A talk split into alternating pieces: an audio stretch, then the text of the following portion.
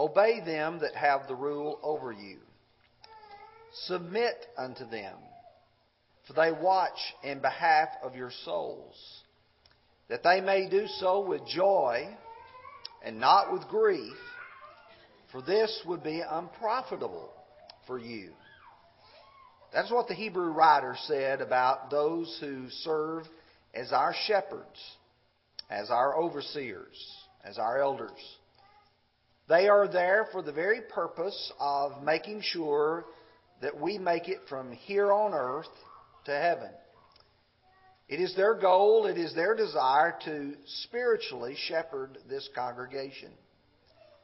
Several weeks ago, the elders asked me if I would preach a lesson on modesty. And I said I would be glad to do that. And this morning, I want to focus your attention for a few moments in that regard. I want to begin with something that's very current in the news. A couple of months ago, the school in Utah released its annual school yearbook. And when they did, a number of those young ladies who were in that yearbook were incredibly upset. Because those who were in charge of providing the photographs had already warned the students that they ought to wear modest clothing. And when they got their yearbook, many of the young ladies had their photos photoshopped to cover up and to provide some covering where they needed it. A number of people have been outraged because of that. In their minds, that was just not right to be done. Because in our society today, we don't want anyone telling us how to live our lives and what we ought to do. I know up front, some of you are not going to like me after I finish this lesson. But that's okay. I am a servant of the Lord, and I am supposed to do what the Lord tells me to do through His Word. And you know, when Paul had to make some very strong statements to the Galatians, he asked them a question Have I become your enemy because I tell you the truth? But you know, I am also persuaded that at heart, those people in this congregation, of which I know, many times all you need is someone to remind you this is what God's Word says. And when you do, you'll conform your life to it. In Proverbs chapter 9 and verse 9, Solomon said, Give instruction to a wise man, and he will be still wiser. Teach a just man, and he will increase in learning. If you're a good and a just person, I believe that you can conform your life and will conform your life to what the Bible teaches. I'm probably going to be embarrassing here a little bit. What if I were to put on screen some of the photos the members here have posted on Facebook? What if I were to put them on the screen behind me for everybody to see? Would you be ashamed? Would you be embarrassed? I will tell you, some of you should be. I know that's going to be hard to hear. Number two, would they offend? And I know when I use the word offend, some people's mind immediately thinks, well, there's a bunch of old prudes who think that you ought to wear your dresses down to where they touch the ground, and maybe you ought to wear a burqa like they wear in some of those countries. No, I'm not talking about upsetting people. I'm talking about the way the word offend is used in the Bible. In the book of Romans, chapter 14, and verse 21, Paul writes, It is good neither to eat meat, nor drink wine, nor do anything by which your brother stumbles, or is offended, or made weak. The word offend, as it appears in the Bible, means to cause somebody to stumble, make somebody to fall. If I were to take your photograph and put it on the screen, would it possibly cause someone not to be offended in the sense that I don't like it, but to be tempted to sin? Something to think about. We live in a society that says no one can tell me what I ought to wear. Well, I will tell you there are people that will do that. When you go to work, there are going to be some businesses that are going to say, if you're going to work here, you're going to wear this type of clothing. You don't wear it, you don't work here. You go to school, some of the schools will say, you will not wear this or you will not wear that. I notice the Warren County school system has a, a dress code. You know where one of the most strict dress codes are to be found? Visiting prisons. I think it's amazing that many times prisons have a stricter dress code than what Christians do. Modern culture believes there are no standards.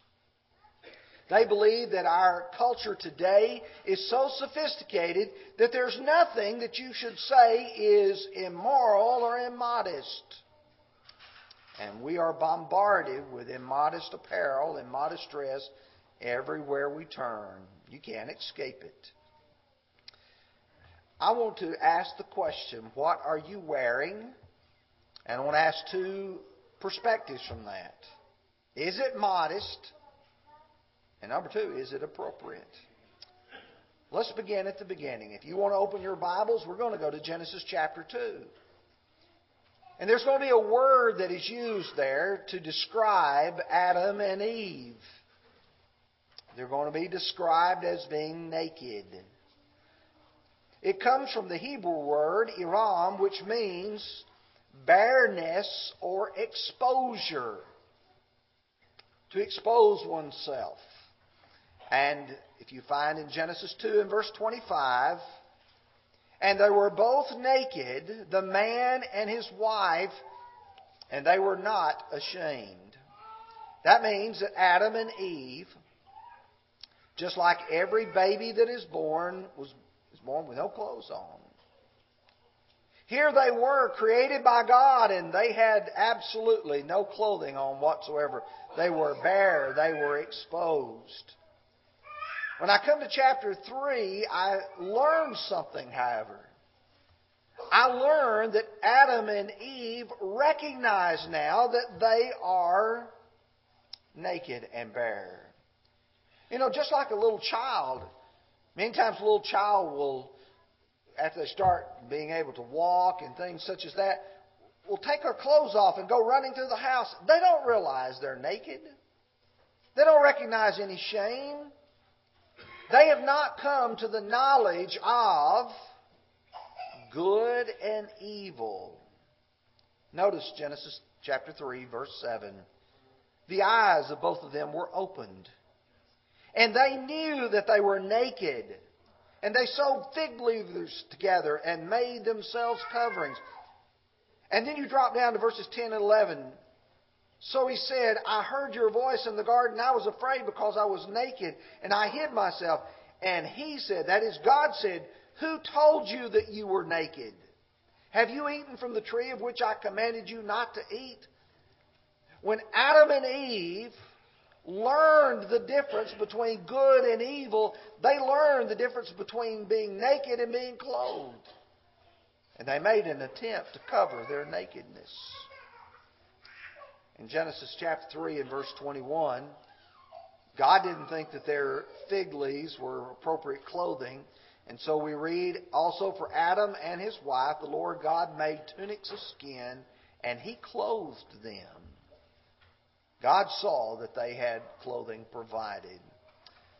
I think it's worth spending some time as we go through the Bible and look and see how this is used so that we can understand what it means and what it should, how it should be applied. It cannot be, as many allege, that culture defines modesty. For instance, people would say, now you know the kind of clothing that people wears today would have been considered immodest by two or three generations ago. And so in every generation, the culture defines modesty. After all, that's the way the Supreme Court views it. Well, Adam and Eve were naked before there was any culture. God designed that. They were naked even before they knew it because God designed that. In Exodus 28 and verse 42, talking about the priests who were going to go up on the altar. He said, And you shall make for them linen trousers to cover their nakedness.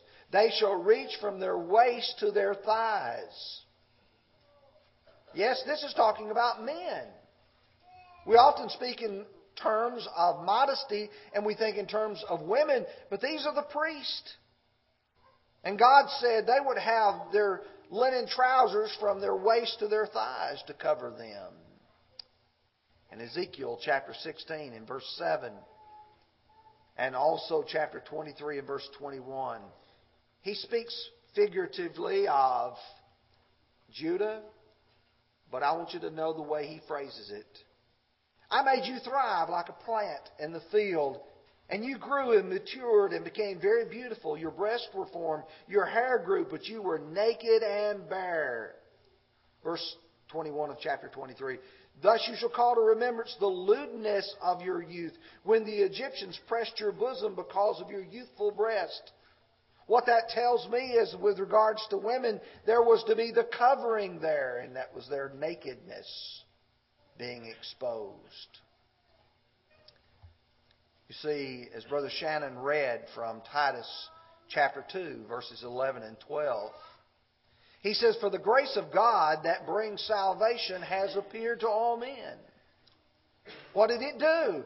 Teaching us that denying ungodliness and worldly lust, we should live soberly, righteously, and godly in this present age.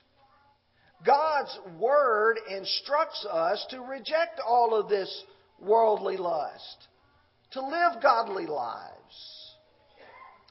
We do know that some dress is provocative. That people can put on some dress that invites someone to look to lust. It invites a person to think, maybe this person is easy. In Proverbs 7 and verse 10, and there a woman met him with an attire of a harlot and with a crafty heart. You know, many people today consider it to be sexist, and they consider it to be uninformed and some form of bigotry to say this.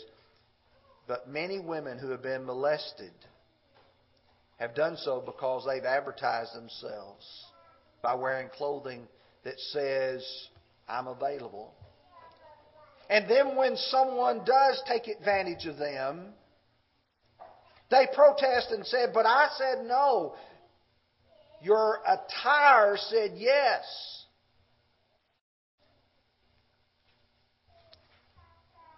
People can be provoked to look to lust. When you go to 2 Samuel chapter 11, we learn that David, in the spring of the year, was on the top of his house. That's the time when people would normally go out to battle. Verse 2, it says, Then it happened one evening that David arose from his bed and walked on the roof of the king's house, and from the roof he saw a woman bathing. And the woman was very beautiful to behold. So David sent and inquired about the woman, and someone said, Is this not Bathsheba, the daughter of Eliam, the wife of Uriah the Hittite? Then David sent messengers and took her. And she came to him, and he lay with her, for she was cleansed from her impurity, and she returned to her house. You see, here's David. He's in a place where he ought not be. You don't excuse what David did. But here's a person who maybe even thought innocently. But the exposure of itself promoted lust. In Matthew 5 and verse 28, but I say to you that whoever looks upon a woman to lust for her has already committed adultery with her in his heart. You see, if a person's dress is so provocative, it can produce lust in the hearts of other people. But I know some people say, oh, but you just don't understand. There are always people out there, they can just look at a person and be lusting. Whatever sin they commit in their heart is their sin. But whoever of us it is who puts a stumbling block in front of them are also guilty. In 1 Corinthians chapter 8, he's talking about eating meat sacrificed to an idol. But the same principle is true. For if anyone sees you who have knowledge eating in an idol's temple, will not the conscience of him who is weak be emboldened to eat things sacrificed to idols or offered to idols? And because of your knowledge, the weak brother perish for whom Christ died. But when you thus sin against the brethren and wound their weak conscience, you sin against Christ. You put yourself out there as an object of lust, and someone does lust after you. You've sinned against them by putting yourself there in chapter 10, verse 29. You say, conscience? I say not your own, but that of the other. For why is my liberty judged by another man's conscience? I have to not only realize that what I do affects me, but what I do also affects someone else as well. And those principles apply to modesty as well. The truth is, godly people dress modestly. In 1 Timothy chapter 2, verse 9 and 10, Paul says, In like manner also, that the women adorn themselves in modest apparel, with propriety and moderation, not with braided hair or gold or pearls or costly clothing, but which is proper for women professing godliness with good works.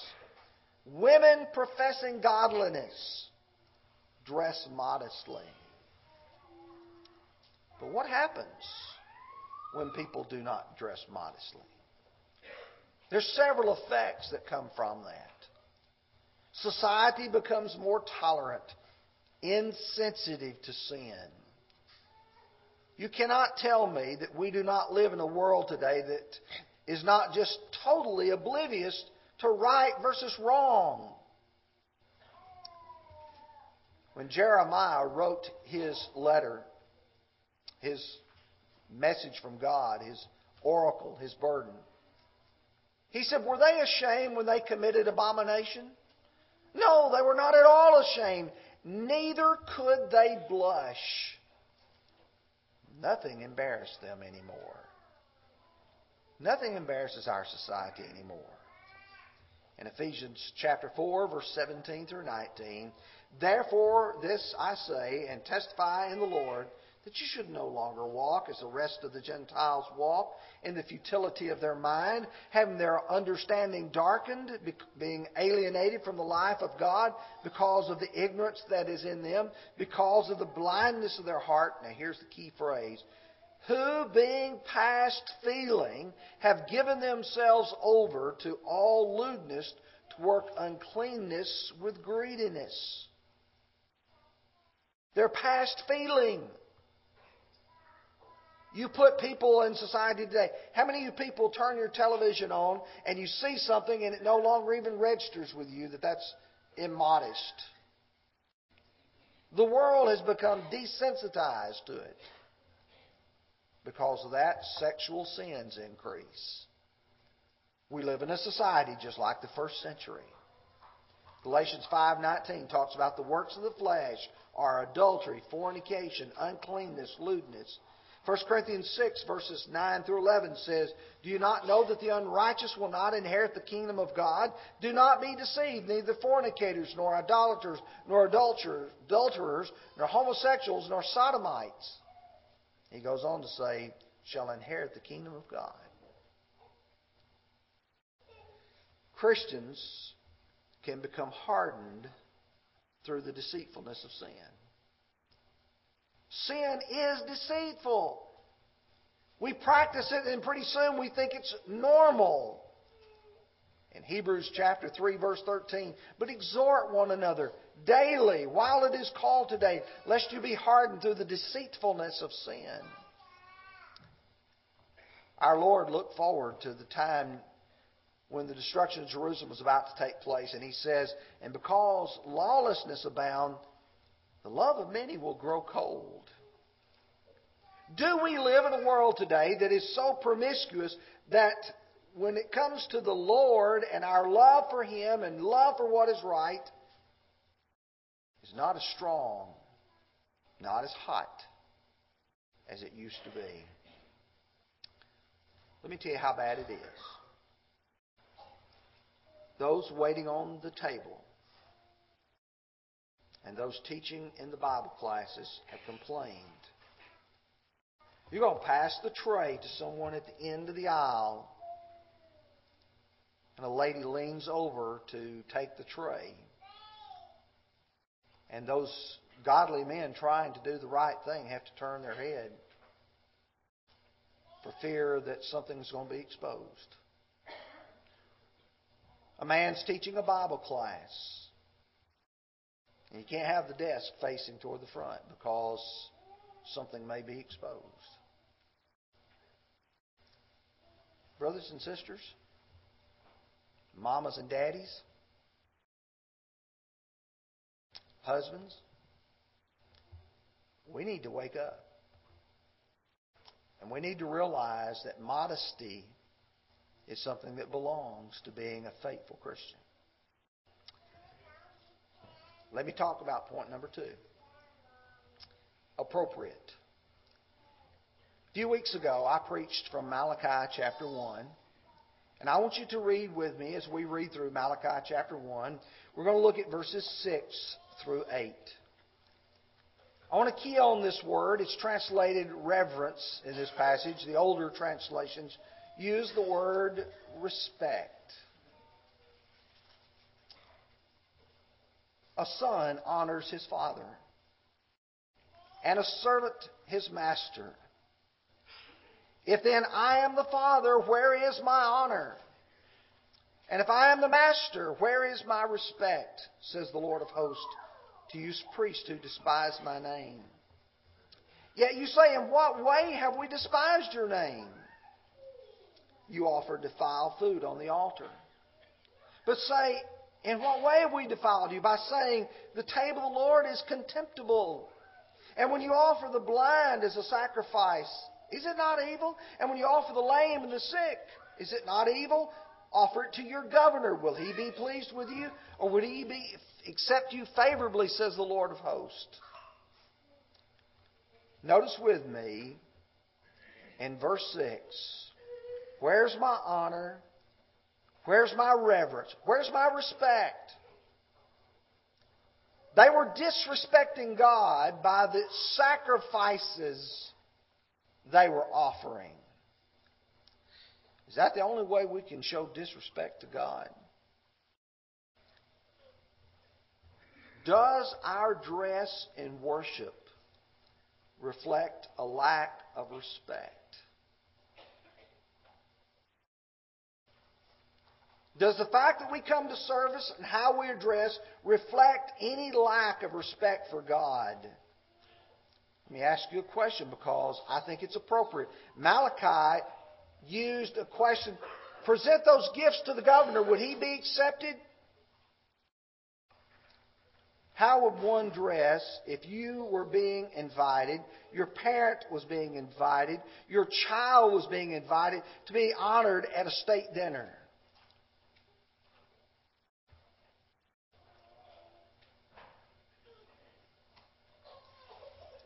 Does God deserve any less?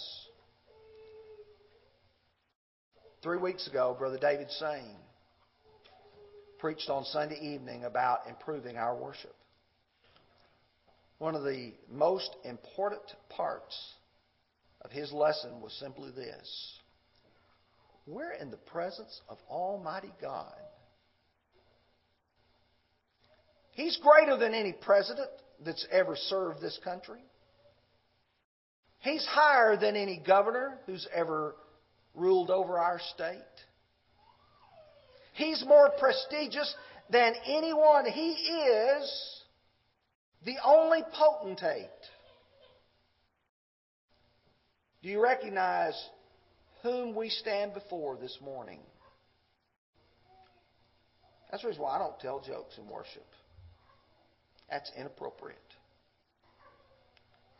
Because we're here in the presence of the Almighty God. Is my dress appropriate for that? I'm going to use a second illustration. I want you to go with me to Matthew 22, verses 11 through 13. I recognize that the Lord had a particular purpose for giving this parable, this illustration. I want to borrow parts of it to make a point.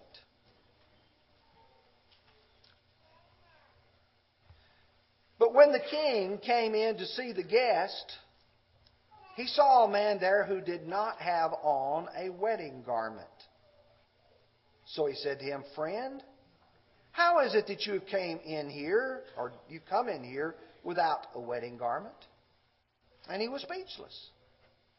The king said to his servants, Bind him hand and foot, take him away, cast him into outer darkness. There will be weeping and gnashing of teeth. He didn't have on a wedding garment. He wasn't dressed appropriate for the occasion. Let me ask you to think for just a moment.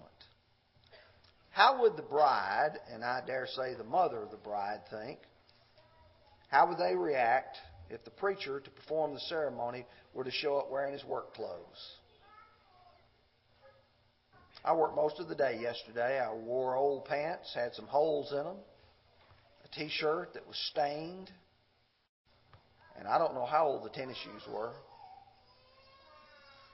Would it be appropriate if you mothers, or maybe you young ladies, were to say, We want you to perform our wedding ceremony, and I showed up wearing those kind of clothes?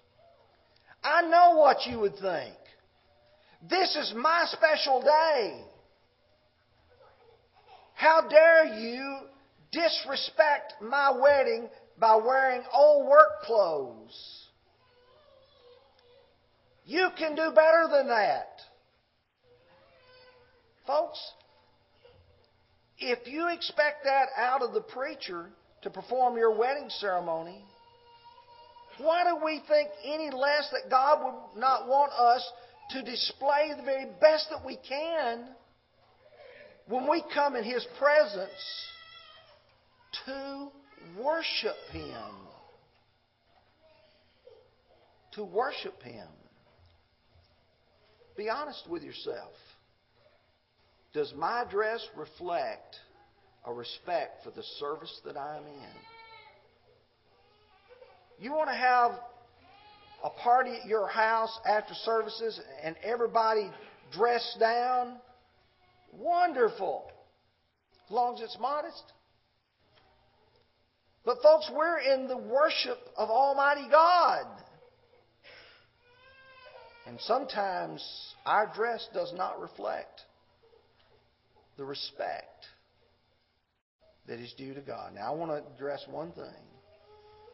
Because I know that there's, in each of these occasions, there's always a, a say, but you know, I don't have money to buy good clothes. Nice clothes are sometimes expensive. But I find it all together incredulous that people will say, I don't have money to buy good clothes, but let me show you my new iPhone.